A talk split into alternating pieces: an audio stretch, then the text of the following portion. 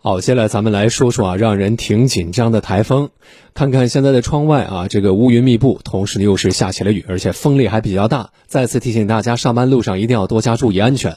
那说到的今年第四号台风黑格比啊，其实它在昨天凌晨就在浙江沿海登陆了。苏州市防汛防旱指挥部发布通知，下午五点起呢，启动了全市防台风四级应急响应，提醒相关部门做好防台风应急准备工作。嗯，那连续多日的烧烤模式也被台风黑格比给终结了。昨天苏州。最高的气温是回落到了三十二点九度。那么随着台风的逐渐远离，今天气温仍保持在三十五度以下。但是从明天起，高温天又要继续回归了。我们来听广电全媒体记者张良法的报道。昨天凌晨三点半左右，今年第四号台风黑格比在浙江沿海登陆。登陆时，中心附近最大风力十三级，并穿过浙江中北部和江苏中南部。受黑格比环流云系影响，昨天早上七八点钟的时候，太阳出来，在苏城上空冒了下头，气温出现上升势头。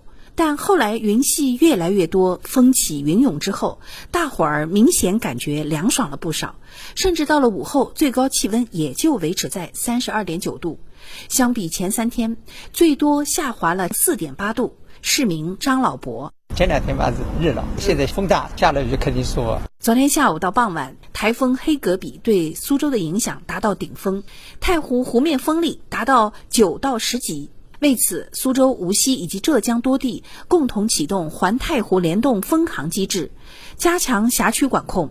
苏州市地方海事局渔阳山搜救站站长曹立俊：我们通过电话传真的形式通知到环太湖的各个海事站所。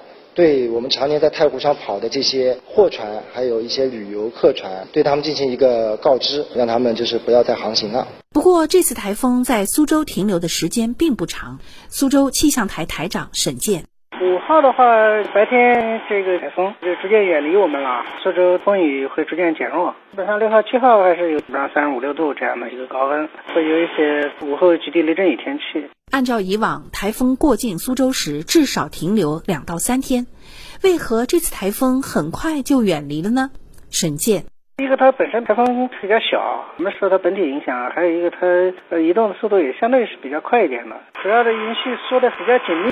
它这个只有两三百公里这样的一个影响范围，不像以前那种台风影响上千公里那种直径。据了解，前两年从上海登陆的两三个台风，也都属于势力不强、影响直径较小，对苏州基本上没有带来什么大的影响。